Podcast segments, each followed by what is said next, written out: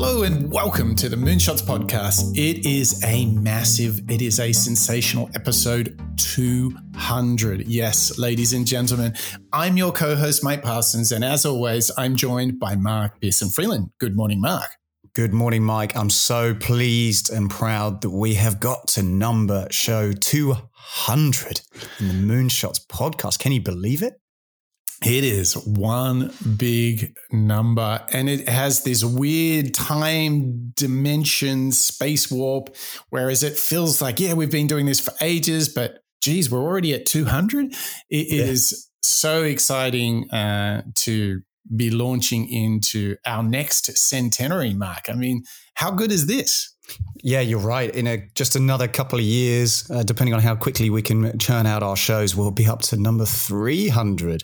That's the next uh, milestone for us. So that's very, very exciting, isn't it?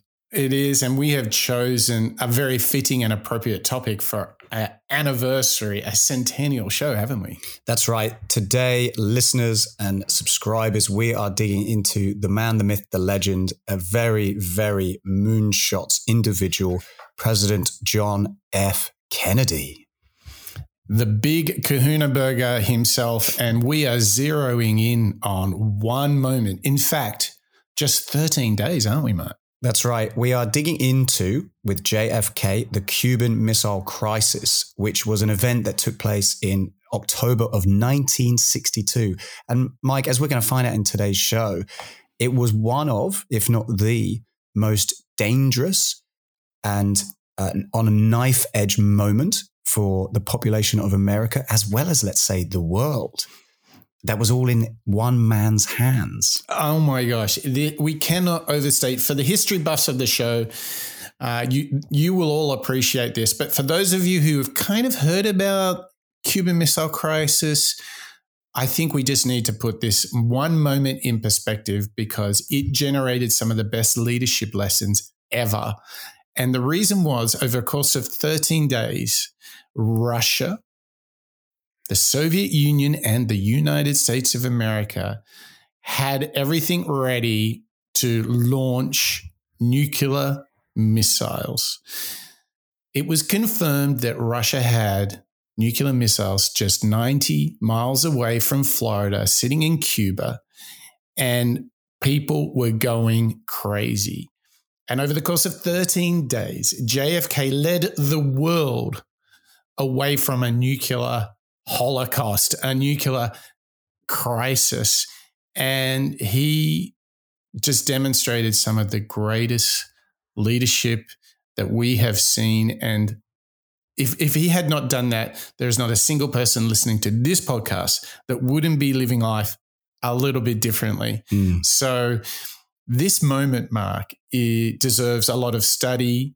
Uh, it deserves the moonshots lens, and we have to ask ourselves, what can we learn? And JFK, Mark, he, we can learn so much for him because not only did he do what I think is just exceptional leadership throughout the Cuban Missile Crisis, but he achieved so much in life, didn't he? I mean, for, for such a short life, he burnt bright, didn't he? Yeah, that's right. I mean, as you say, if we can make the case to our listeners around how important this one event was for us, not only in the past, but also in the present, what's amazing is how much he also achieved. I mean, first of all, John F. Kennedy was the youngest ever elected president of the United States, which is amazing. Not bad. He took the US economy. 43, 43, and you're running the world. exactly. Can you imagine? Mm. And maybe it's probably not the situation I want to be, Mike, in a, in a few years' time when I reach 43. maybe, depending on how successful Moonshots continues to be. Uh, he, uh, JFK also managed to take the US economy out of recession through a lot of the reforms that he put in place. He also just did this little thing called the Peace Corps that he established in 1961, so a year prior to the Cuban Missile Crisis. And, and, and let's um, be honest, Mark, at, already at that point, you're like, wow, gee, that's a lot to have got done. What a great legacy. But it continues. I mean, he led us away from nuclear war. Uh, he then created subsequently uh, nuclear test treat, treaties. So he like calmed the whole thing down with the Cold War. Oh, and just to bring it home, Mark, he passed uh, legislation that protected the rights of African Americans, and he's still not finished, is he? He's still decided that he had more to give the world. He was then responsible for the Equal Pay Act one year later after the Cuban Missile Crisis. So, Mike, I mean, already within just the first few minutes of the show, we haven't even got into any of the clips. I'm counting six or seven major items and areas that JFK, along with his team, of course, but as a figurehead and a personal individual, managed to spearhead and bring to light. And fundamentally, every single one of those things have impacted the way that we live our lives every day, haven't they? It's uh, it's quite the uh, curriculum vitae, as they say. So now what we want to do is we want to transport ourselves and you, our members and our listeners. We want to take you to a very specific moment in time where things are heating up. So the Bay of Pigs fiasco has happened, and we are going to play you the address from President John F. Kennedy to the world and he is saying and heralding this moment of, oh my goodness, we have a problem. Good evening, my fellow citizens. This government, as promised, has maintained the closest surveillance of the Soviet military buildup on the island of Cuba. Within the past week, unmistakable evidence has established the fact that a series of offensive missile sites is now in preparation on that imprisoned island. The purpose of these bases can be none other than to provide a nuclear strike capability against the Western Hemisphere. Only last Thursday, as evidence of this rapid offensive buildup was already in my hand, Soviet Foreign Minister Gromyko told me in my office that he was instructed to make it clear once again, as he said his government had already done, that Soviet assistance to Cuba, and I quote, pursued solely the purpose of contributing to the defense capabilities of Cuba, unquote. That, and I quote him, training by Soviet specialists of Cuban nationals in handling defensive armaments was by no means offensive and that if it were otherwise, Mr. Gromyko went on, the Soviet government would never become involved in rendering such assistance, unquote. That statement also was false. Acting, therefore, in the defense of our own security and of the entire Western Hemisphere, and under the authority entrusted to me by the Constitution, as endorsed by the resolution of the Congress, I have directed that the following initial steps be taken immediately. To halt this offensive buildup, a strict quarantine on all offensive military equipment under shipment to Cuba is being initiated. All ships of any kind bound for Cuba, from whatever nation or port, will, if found to contain cargoes of offensive weapons, be turned back. Shall be the policy of this nation to regard any nuclear missile launched from Cuba against any nation in the Western Hemisphere as an attack by the Soviet Union on the United States, requiring a full retaliatory response upon the Soviet Union. I call upon Chairman Khrushchev to halt and eliminate this clandestine, reckless, and provocative threat to world peace and to stable relations between our two nations. I call upon him further to abandon this course of world domination and to join in an historic effort to end the perilous arms race and to transform the history of man. Our goal is not the victory of might, but the vindication of right. Not peace at the expense of freedom, but both peace and freedom here in this hemisphere. And we hope around the world. God willing, that goal will be achieved. Mike, again, we are making the case here for an individual, a man who's in a situation and a place of power, addressing the world on fundamentally something that is going to have a potentially really negative, life changing, almost world destroying impact. And he's here in this very testing moment, mm. this political, difficult balance where he's got to demonstrate the strength of America, the might of America, but at the same time, approach it with a peaceful intention and a desire to try and get them away from such a violent situation. And he does. He, he, you can hear it there. He's calm. He's collected. I think there's a lot that we can learn, and we will throughout the rest of the show from JFK with regards to how to interact and deal with pressure, with maybe criticism, as well as uh, the desire to avoid creating a situation that you can't come back from. I know it's, uh, I mean, the stakes are just so high. And even today, you can just imagine the situation. If you're in London and someone says, "Yeah, we've got nukes uh, in uh, I don't know Dover or, or, or Calais, uh, pointing at your country," that's what it would be like. That's like New Zealand saying to Australia, "Hey, we got the nukes, we're ready to go." I mean, this happened. This was so the stakes were so damn high, and what he said in that speech is, "I want to make an invitation to finding peace." and freedom.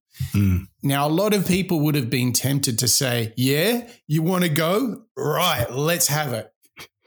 But he actually kept his cool. So, what we're going to hear now is a bit of a breakdown and an analysis of exactly what he was trying to do. And I really want to invite all of our listeners to ask themselves how just imagine the pressure.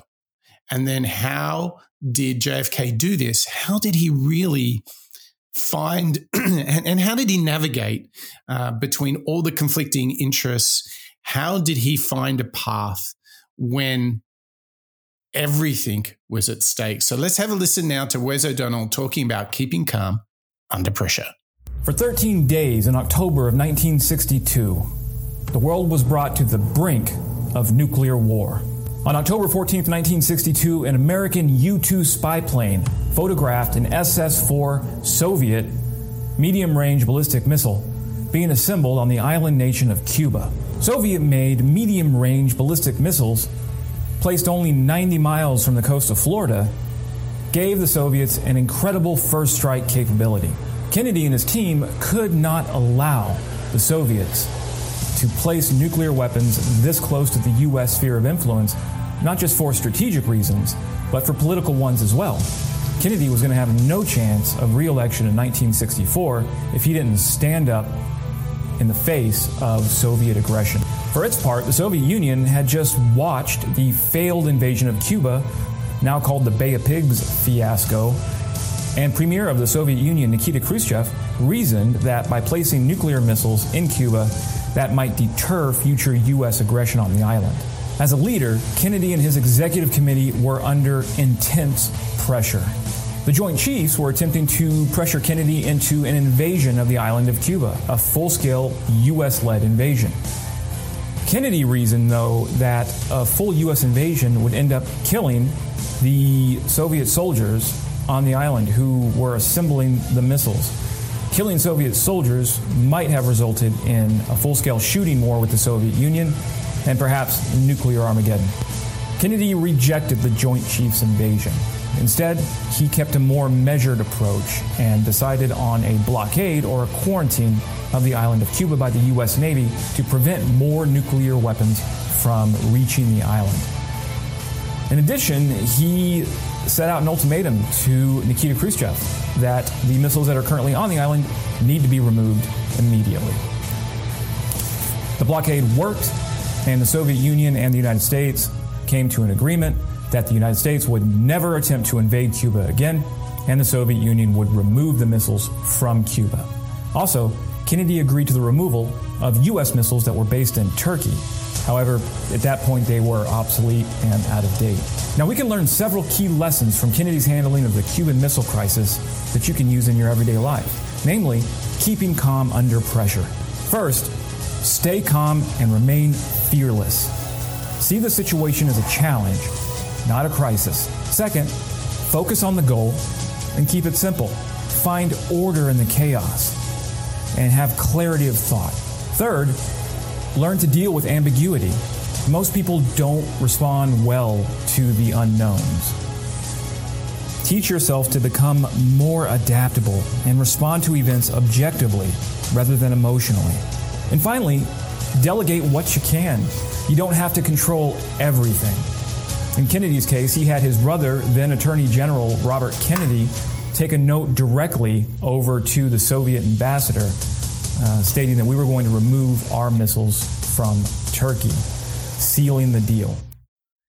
This is a great clip from Wes O'Donnell, really mm. now getting into the meat I think, Mike, of today's show, which is what we can learn from the actions of JFK. And what I want to call out is this input that he was receiving from his advisors that encouraged JFK to go and invade the island. Exactly. But JFK instead of the natural what, I th- what I would claim would be the natural response, which is okay, you're right. I've got campaigns coming up. I need to show that I'm a powerful leader. Uh, that I can control my team instead of naturally jumping into the first response, which I think would naturally be violence. Instead, he he was measured and he reasoned with them. Mm. And I think that's a key lesson there, isn't it? It is. But can you imagine how important detachment would have been from the situation? Mm. because if you like let's let's actually think like the, well let's take a thinking path that would have been tempting for JFK oh my gosh i'm i'm president of the biggest country most powerful country on the planet. Um, i've got the nukes.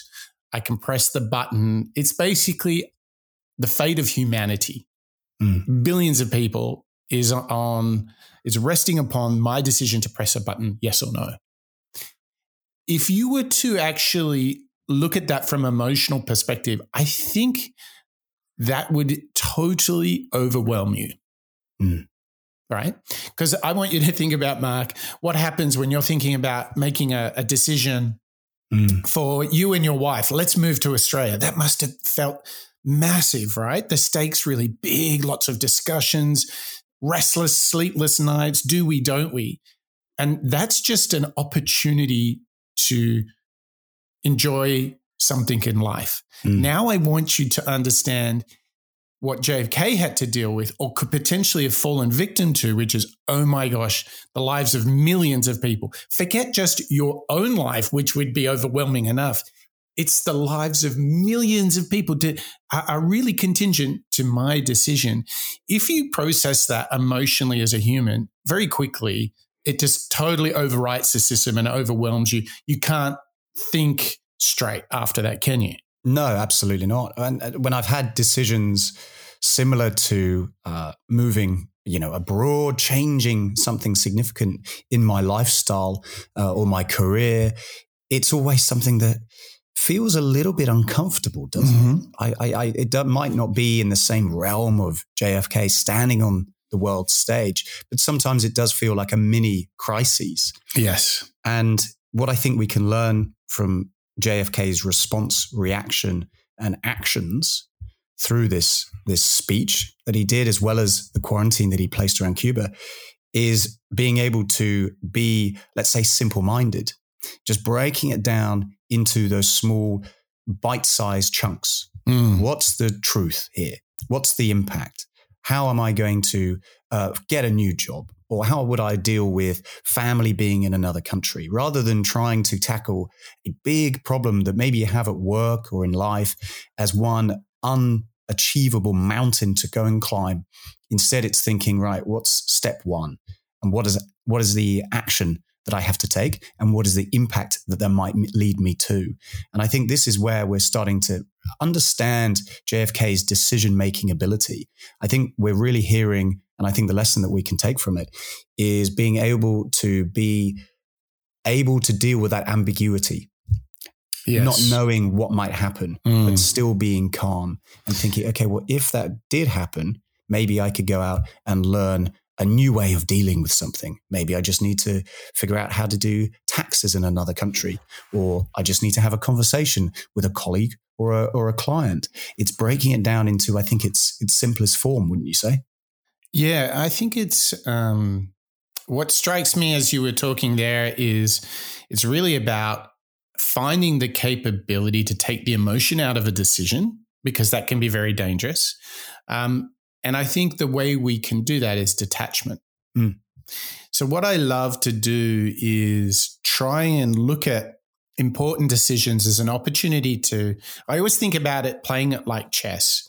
Another technique a lot of people use is imagine that you are thinking about the problem on behalf of somebody else. Imagine mm. somebody else is in that situation. How would you advise them? That's nice. That's a mm. really powerful way to do it because I think the temptation is when you think about a decision through your own personal lens and allow too much emotion into this process, emotion blurs your capacity to what we just heard then, which was thinking clearly. Mm. So, what was happening is JFK had, and we're going to learn a lot more about this. He was asking himself, well, what happens if we invade? And he was like, that just looks really bad. That just looks like if we make that decision, we are definitely heading down uh, a path of absolute Armageddon. Mm. So he was like, I don't really want to go down that path. He was also trying to think of, well, how do I create a situation where the guy on the other side of the table has a legitimate way out so I can diffuse it? You've heard many people talking about what's happening in the Ukraine, a lot of people are trying to propose ways that how can Putin exit this with with some sort of win. Like people are looking to, and it's actually based on the Cuban Missile Crisis.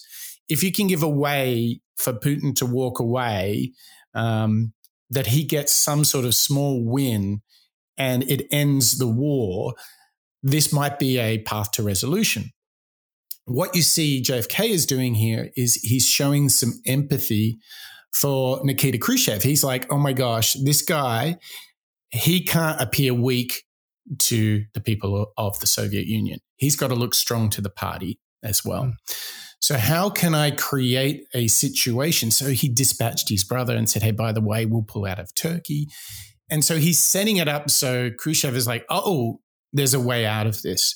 Mm. This is all from clear thinking. And I believe that what we can do when we face tough situations, and I hope they're nothing nearly as tough as Cuban Missile Crisis, is to detach and think about who's on the other side. Detach and look at the situation. Don't rush to judgment and get all fired up. Because, Mark, here's an interesting thing.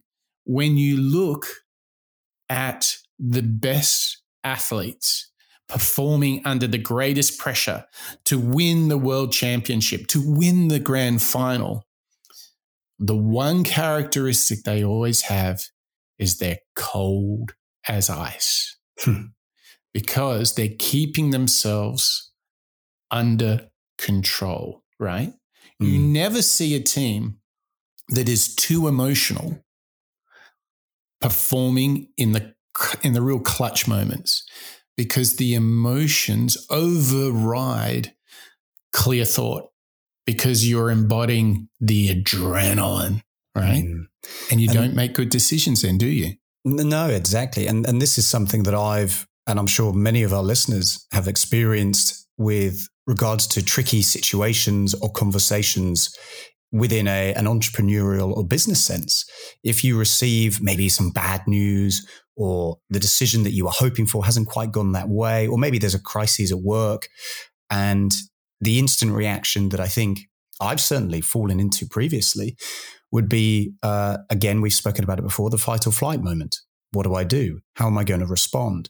And instead of panicking and falling instantly into you know, look, we've all we've all done it. The blame game, where we perhaps blame somebody else for a situation. Instead, we are learning from from this situation to uh, understand or appreciate the other person's point of view, mm-hmm. where they're coming from, the situation that maybe they are dealing with, and exactly like you just said, with Khrushchev being able to step down himself, thereby not demonstrating he's weak either, both of them came to an amicable situation or a near amicable situation where both sides were essentially winners to a certain extent. And I think that's the big lesson here. Remember to be calm, collected. Uh, if you want to send that quick, frustrated email or pick up a call and you know yell at somebody on the phone, just calm. Think about the impact it could have, but also think about what the other person is going through. And I think that's a big lesson that we've certainly seen on the Moonshot show before, haven't we? Yeah, and uh, couple of builds on that. Definitely one of the techniques that um, you want to do is when faced with um, tough decisions, is don't respond too quickly, mm. or even more practical still, if you get like a, a, a tough email don't be too quick to respond. Save a draft, walk away. Yes. Take a breath. One of the great uh, pieces of advice that was given to one of the Caesars of Rome, which was before he made a decision, he had to say the alphabet. Oh yes, that's right. Yeah. Just to force him to like cool his jets a little bit. Yeah. And I think we that's great advice for all of us because when the stakes are high, don't allow the adrenaline or your fight or flight response to take over like if you can be self-aware that oh ooh, I'm feeling a little feisty right now, probably mm. not a mm. good time to send that email. Right. Yes, exactly. Exactly. Look, if you are feeling feisty though, one thing you can go and do is you could go and become a member of the Moonshots podcast, Mark. Well, we've got individuals who are joining us weekly, as well as members who've been with us for over a year, Mike. And these are our Patreon members. So, as per great tradition, as we look back at the time of making good personal decisions in leadership and our lives, here are a group who have made one of the best decisions that I would say is out there, and that is our members. So please welcome Bob, Niles, John, Terry, Marjol, and Ken and Dietmar, our annual subscribers who have been with us since the beginning of our subscription based program, as well as Marjan, Konnor, Rodrigo, and Yasmin, Liza, Sid, Mr. Bonjour, Maria, Paul, Berg, Kalman, David, Jo, and Crystal, Evo, Christian, Hurricane Brain, Samoela, Kelly, Barbara, and Bob, Andre, Matthew, Eric, Abby, Hosey, Joshua, Chris, and Kobe, Damien, Deborah, Lasse and Steve, Craig, Lauren, Javier, and Daniel, Andrew, Ravi, Yvette, Karen, and our brand new member, Rahul. Welcome, everybody. Thank you for being part of the Moonshots family. Yeah, very grateful for your support and your membership. It helps us pay the bills, produce this podcast. And on our 200th anniversary mark, I think we should do a shout out to our producer, Bridie, who is responsible for so much of the content, the distribution, the packaging, the publishing of all of our work. You and I couldn't do this show without us. So I think, what do you reckon? A big shout out for, for Bridie. A big a prize to Bridie. You're right. The member of the Moonshots family who we don't give enough praise and shout out to. So thank you, Bridie, for all of the continual work you do day in and day out on the Moonshots. Well, everything to do with Moonshots, in fact. yeah, absolutely. Now, one of the projects that that she's been running is our merch, which is now available, Mark. So where do you go if you want to get that Moonshots tee, which includes one of the t-shirts that we have? Actually includes a quote from JFK, doesn't it? That's right. In fact, Mike, I think it's fair to say that that uh, Mr. President JFK was an incredible influence on the naming of this podcast. In fact, yeah, I would I would say we probably need to do a whole show on his moonshots uh, speech, where so. he challenged uh, America to put a man on the moon. But the way you can get uh, to uh, that sort of intergalactical planetary uh, bliss is going to our website and going to our merch store, right? That's right. You don't need Elon Musk's uh, spaceship or anything like that to get to the moon here. You just pop in on your phone or your browser, on your desktop browser, moonshots.io, navigate over in the top bar to store, and you can buy a plethora of items t shirts, bags, uh, mouse pads and notepads, as well as, as you say, Mike, a T-shirt with "We choose to go to the moon" mm. JFK in 1962. Man, he he is uh, chief inspirator amongst many other things for our show, and I think another inspirator for us is Ryan Holiday, isn't it? Yeah, that's right. Uh, Moonshot's favorite is Ryan Holiday and all of his books on Stoicism. But we've got the great pleasure of hearing from Ryan Holiday now, actually looking back at JFK's ability to look at these choices that he was facing, take a breath, have a pause, think about the impact, as well as preserve the way to peace. Kennedy was what was remarkable about Kennedy in that moment is he seemed to be the only person in the entire United States government at this time who was interested in thinking about what the Soviets would do in response to what the Americans would do. That was what was so alarming about the advice he was giving. They were saying, look, we got to bomb the hell out of Cuba, then we got to invade Cuba.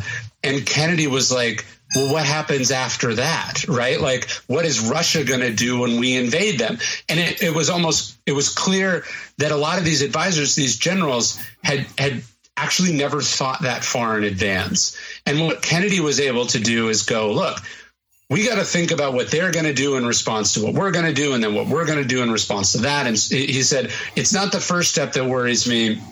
It's the sixth step hmm. because none of us are going to be around to see that. And so it, in deciding to do to see it that way, it allowed him to then look at the immediate choices in front of him and go, okay, let's let's do what we think is right here that we think preserves the most options for our opponent and then not get carried away about what our secret plan is or our ultimate he was like look my main thing is i just don't want the world to be destroyed in a nuclear holocaust. So i'm basically willing to do anything and everything that's going to get us to that point or prevent that from happening. So when he puts in this quarantine or this blockade around Cuba, um, now immediately everyone is thinking, well, they're going to cross the blockade. You know, uh, now we have to attack. It was it was clear they weren't being in the present. What Kennedy was saying is again, he's like, okay, we put this we put this into effect. Now let's wait and see how they respond to this. And and so it was this sort of slowing down, this this not getting both both not being ignorant of what's going to happen in the future, but also not not fast forwarding to there that that allows it you know his, his expression was let's use time as a tool not as a couch. I think that's a very philosophical insight. You if i told you buddha had said that you'd, you'd go oh that's that's that's very profound. And and and that's the idea. We want to use the pre we want to use like let's say the present moment is 60 seconds. Let's use all 60 of those seconds right? And and if we can do that cumulatively that's going to give us more time than the people who who are, are just sort of whipping through one thing after another. Well, there you go. Ryan Holiday breaking it down. It was his capacity to stand above fear. It was his capacity to be objective. And I think we heard a lot of second order thinking happening right there, which is one of our favorite mental models. That's right. This was a mental model that we really dove into on the Moonshots Master Series, episode nine.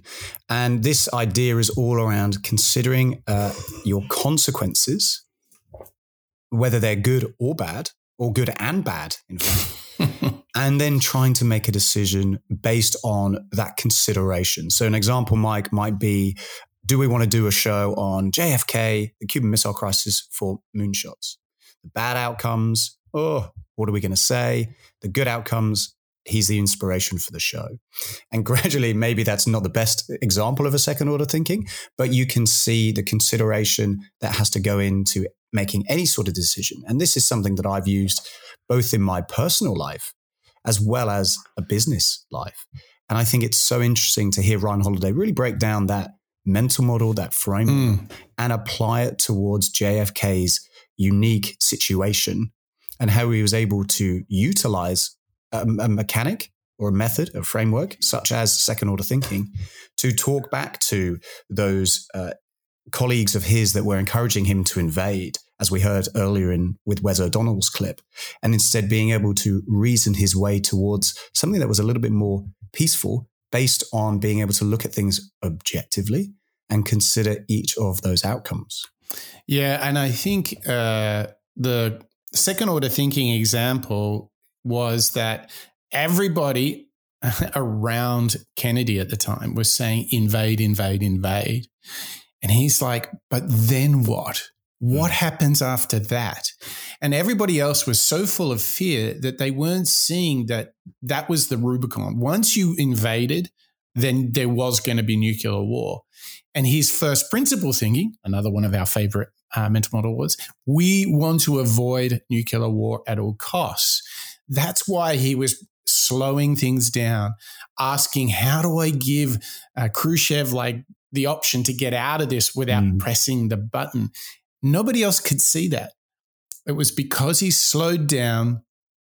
He was rational. He didn't let his emotions take over the process, took it one step at a time, always trying to give his opponent a way out in order to avoid war, which everybody was like, invade, invade, invade. And he's like, no, this, this, this is not going to end well because he was looking at second and third order mm. consequence.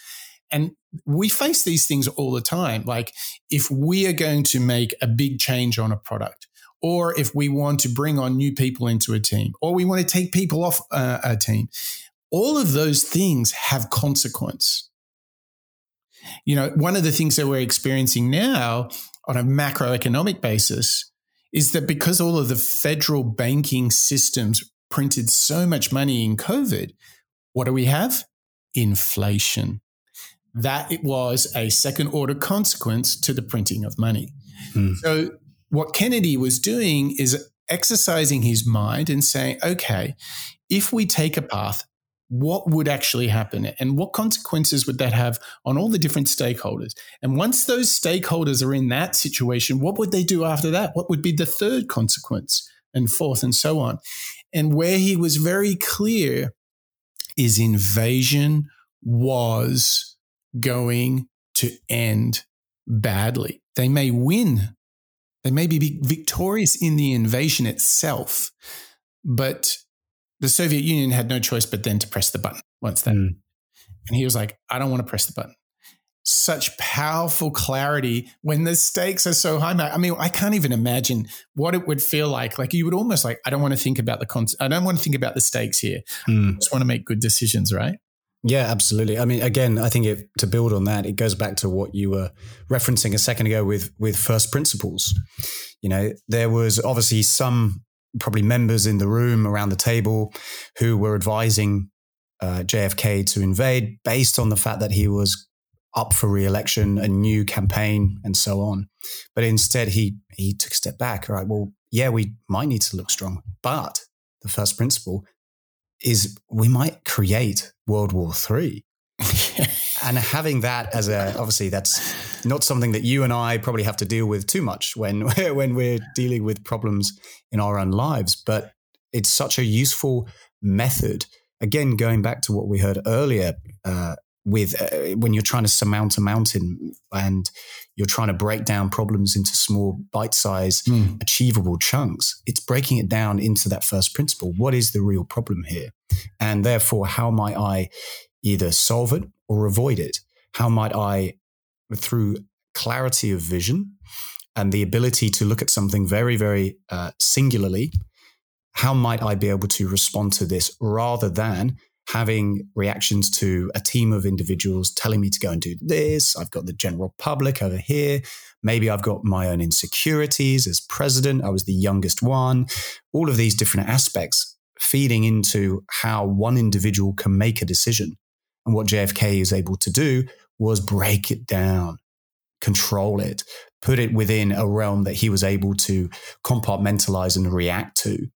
And in doing so, he demonstrates the, the ability to deal with that ambiguity, the ability to be calm as well as fearless rather than reactive in situations that fundamentally would could have changed the course of history. Totally. And, and a, a really good way to think about how to get this context, you know, being present, which is like remove yourself from the situation, get feedback from others, write things down, reflect, give t- give time and space to the thinking process. Don't rush. But more than anything, I think what he was able to do is, despite the intensity of the moment, to think about the repercussions, mm. consequence of his action. And I think if we are able to think about our actions more, like it reminds me of a, like a great way to model yourself that we talked about in the Joe Rogan show is a live your life like there's a uh, documentary crew yes. following you at every uh, stage. Another mm. one that I've heard, uh, which I can't attribute it to someone, which is imagine that your grandmother can read what you did today in the newspaper tomorrow. I believe that might have been Daniel Pink and the power of regret, perhaps. Right. right. So this idea of uh, react, uh, how you react to things, whether you're going to be proud of perhaps that legacy. Mm it's totally it's it's such a good way to like cause a little bit of pause like okay is if everyone could see transparently mm. apparently what i'm doing right now would that be okay mm. or would i be like eh, not so comfortable with with that um, and that just brings us to this whole idea of you know asking yourself bigger questions about your purpose and your legacy doesn't it? Yeah, that's right. And this next clip that we've got from Jonathan Fanning really helps break down a great piece of leadership advice that JFK actually received when he was in office. And I think it's a great demonstration of uh, a, a program or an action that all of us could do as we try and think about what our sentence is. John F. Kennedy, 1962. Clare Boothe Luce, in a conversation with JFK in 62, said, Greatness is one sentence. She said, You don't need to tell me who it is if you say he freed the slaves and preserved the Union. I know it's Lincoln. You don't need to tell me who it is if you say he got us through a Great Depression and he helped us win a world war. I know it's FDR. Greatness is one sentence. Greatness is one sentence. What do you think JFK wrote or thought about after that. Put a man on the moon, created the Peace Corps. Ask not what your country can do for you, but ask what you can do for your country. Got people involved in making America great again? What do you think JFK wrote down? I don't know the answer. I don't think history knows the answer. But more importantly than that, What's your sentence? What is your sentence? Big questions, Mark. I mean, when you put into con- uh, in context, uh, you know, what JFK did is he turned everything around and said, don't ask what your country can do for you, mm. but actually spin that right around, invert it, and say, what can you do for your country? Mm. This to me like reframe the relationship between citizens and government. Mm-hmm. Um, this is, in fact, you know, something that we've touched upon a lot, which is this idea of servant leadership about yeah. putting others before yourself and how this fundamentally changes the energy of way a team works when rather than you know the boss the leader rather than them coming kind of top down top heavy um, you know, telling others what they do or what they need to do. In fact, great leaders say, well, how can I help you? What, mm. where do you need support? And this reframing is, you know, it's both uh, servant leadership, humble leadership. But in fact, one of the things that we've seen big time in moonshots is that great leadership often comes in making those around you feel perform and to be great themselves rather than you being the hero. It's mm. almost the more you can go into the background, the better. In fact, when Jim Collins did good to great, this humility, this servant leadership was one of the greatest consistent characteristics of the all time greatest companies. Is that he would paraphrase it like he would talk to the CEO who created amazing uh, transformation, lifelong legacy kind of stuff.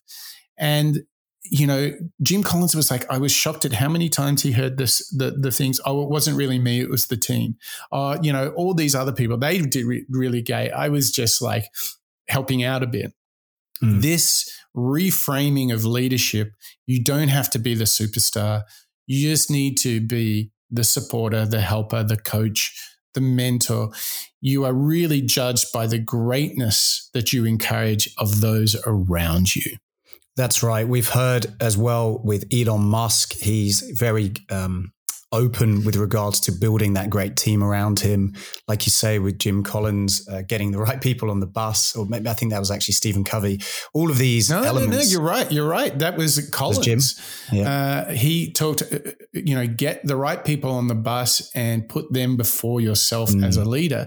But Mark, this also reminds me of Simon Sinek. You know, leaders eat last, don't they? Well, absolutely. And I think the um, element that stands out for me as I, I think back to all these uh, in, individuals who are within our Moonshots library already, as well as what we're learning today with regards to how JFK utilized these tools and these mechanics to be an amazing leader himself, is this uh, empowerment. So that that speech or that line that we've just heard uh, with regards to the sentence, what you can do for your country, it spins it around and it empowers the individuals.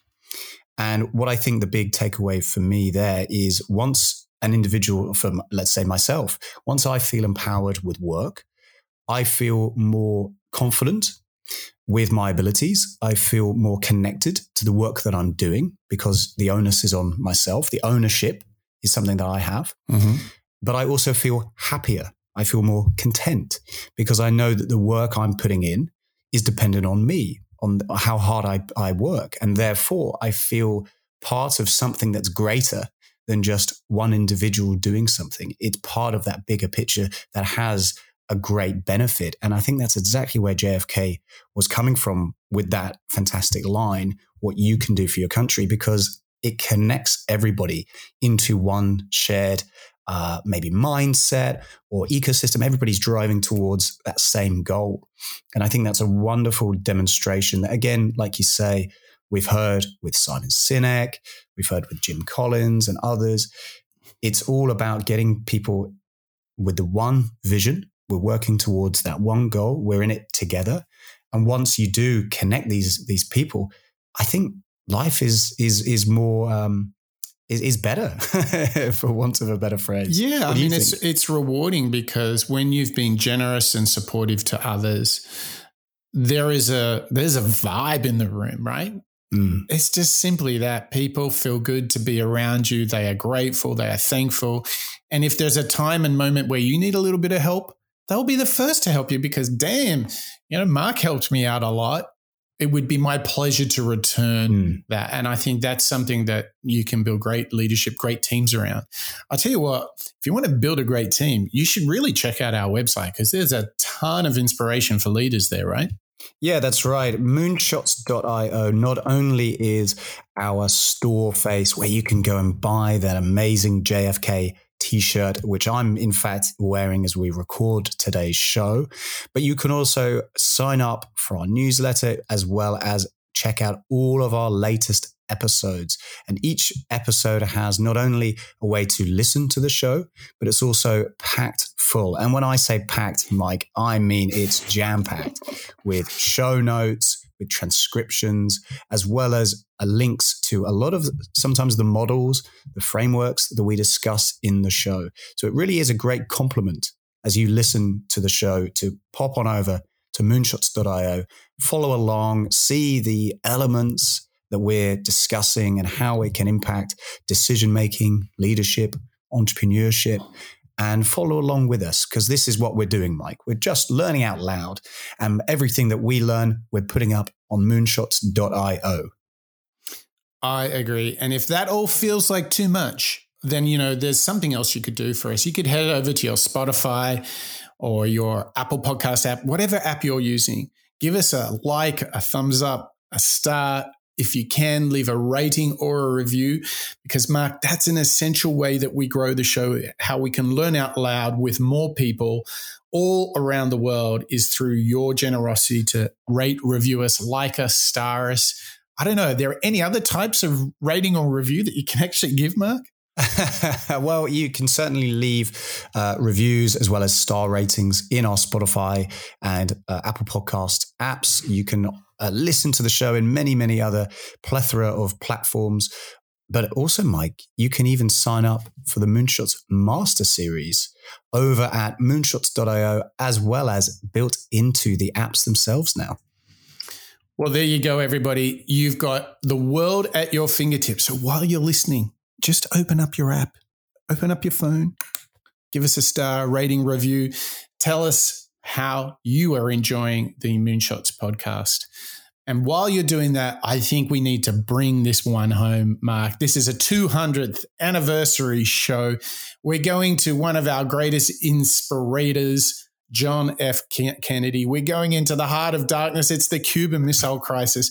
13 days where nuclear war was more possible and likely than ever before this is the moment. And he stood tall and he showed us what leadership is all about. So, Mark, how do we bring home such an epic show?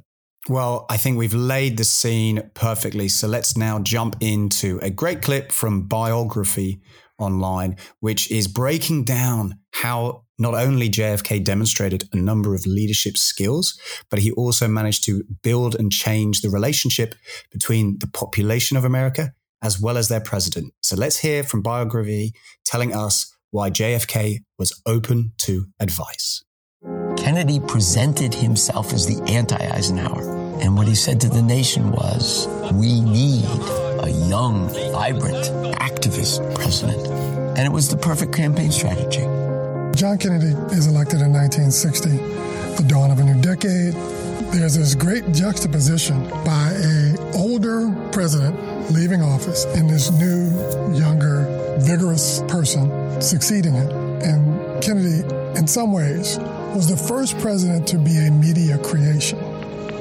And so, my fellow Americans, ask not what your country can do for you, ask what you can do for your country. And so he comes into office with this young wife, these young children, and it's a completely different world all of a sudden, almost out of nowhere. He was a reader, he was an intellectual, and that was a strength. He was also vastly inexperienced, and it took him a little while to get going. He, like Roosevelt, brought to Washington the smartest people he could find.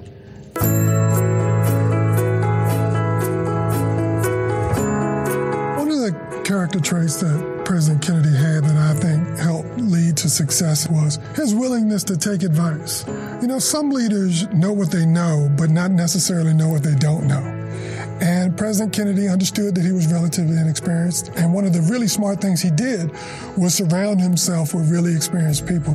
One of the great strengths of Kennedy was that he was a young man and able to learn. There's been a lot written and said about President Kennedy and his leadership and his performance. And we can't help but wonder the extent to which some of that is perhaps overstated as a function of the way in which he was assassinated. But what we do know is that President Kennedy was a visionary. I believe that this nation should commit itself to achieving the goal before this decade is out of landing a man on the moon and returning him safely to the earth. What would have happened if he had lived? You know, historians will debate that forever. But we can only talk about the past. We don't know the what ifs. And yet we can see that Kennedy was moving somewhere. President Kennedy put, for the first time, some electricity into the White House.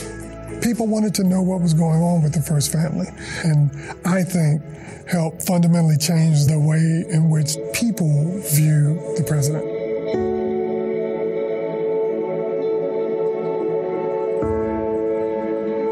I think President Kennedy's lasting impact on the presidency was the way in which he made it seem larger than life. But he was able to create a narrative about the presidency and a narrative about his family that has endured for the 55 years uh, since his assassination. I would characterize the Kennedy presidency as one of promise of unfulfilled potential. But whether those promises would have been fulfilled, we will never know. So there you have it. I mean, Mark, let us get fired up. He did so much as we discussed. You know, we we gave that that list of achievements, but the result of that is he redefined presidency. And by doing that, Mark, I want to swing big here and say he redefined leadership in mm. the modern world. I, I think you're you're totally right. I think learning about the achievements as well as the impacts, but also the decision making that Kennedy had to put into his career with regards to the Peace Corps creation, the nuclear arms pact, uh, a little something about going to the moon. Um, you know, he, he, he certainly nothing was too ambitious. And what I think is so fantastic and interesting to learn and hear is just how much of a moonshotter I think JFK really totally. was. Totally. This, this idea and, of growth mindset, right? Yeah. And Mark, you know, in that last clip that we heard, then he, he was very inexperienced. So what did he do? He got great people around him. He learned. He literally was doing his own Moonshots podcast.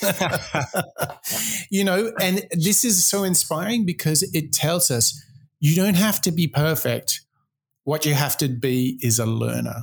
You have to have that growth mindset and you just keep going. And he made mistakes, you know, Bay of Pigs fiasco. But just in a few, two years later, he came back so well. I mean, what a comeback. One of the greatest all time leadership moments, 13 days that changed history. He did it. I mean, there are so many individuals that we've covered on the show, such as, you know, Mark Manson, the subtle art of not giving a as well as you know, I'm, I'm trying to think off the top of my head, Mike, but so many people who have really gone into this idea of grit and resilience, mm. not making decisions reactionary and instead thinking, much like Angela Duckworth would tell us uh, with regards to her book and grit, having that passion, but also perseverance yes. to work towards getting the goal, mm-hmm. to getting mm-hmm. towards peaceful, perhaps, resolution. I mean, this is got to be inspired by JFK's work, I'd say. I think you're right. Leadership lessons from JFK is impactful in not only the work that you and I do, but also a lot of the work that we can see coming through in a lot of the individuals that we've covered on the show. Absolutely. So, with so much to digest, I wonder, Mike, what's your takeaway from this uh, centenary I mean, show? There was a lot there, there was a lot here. And I think it's probably one of our more uh, leadership orientated shows that we've done. I think, Mike, for me, it's the sentence. What sentence mm. could I look back at? Whether it's my grandmother saying it or whether it's my grandkids saying it, what would be the sentence that I would be pleased for them to consider around me. And I think mm. that talks to legacy as well as actions. And JFK certainly did both. What, what about you, Mike? What was standing out for yourself? Oh, look, I loved so many of the themes, like being present. I, I think the, the capacity to keep calm and not make an overly emotional decision. I think that was so distinct mm. um, mm. about this, like cool as a cucumber. And mm. I just, I think about the internal uh, turmoil and stress I go through with big decisions. And then just, I can't even fathom what it would have felt like to be in JFK's spot with nuclear missiles as the as the kind of tool for destruction. I mean, mm. man, that is such a remarkable feat. Very inspiring. So much to learn. So I want to thank you, Mark, and I want to thank all of our members and subscribers and listeners too. What a joy to celebrate JFK and the Cuban Missile Crisis on show 200. And it started with his address. We went back to October 22, 1962. And what we saw there was keeping calm under pressure, was keeping that clear thinking at the ready. And as Ryan Holiday told us, he was in the present. And as we went and uncoded and decoded and pulled it apart, it really is a, a, powerful tool to ask yourself what is your legacy? What is going to be the sentence by which you are remembered? And if you ask those questions, you'll not only be calm, you'll not only be cool under pressure, you'll be gathering all the right people around you, you'll be open to advice. Do those things, those very moonshots habits, you'll be building the capability to realize your dreams, to be the best version of yourself. And that is exactly what we are all about here on the Moonshots podcast. That's what we're all doing together. Listeners and members, we are shooting for the moon. That's a wrap.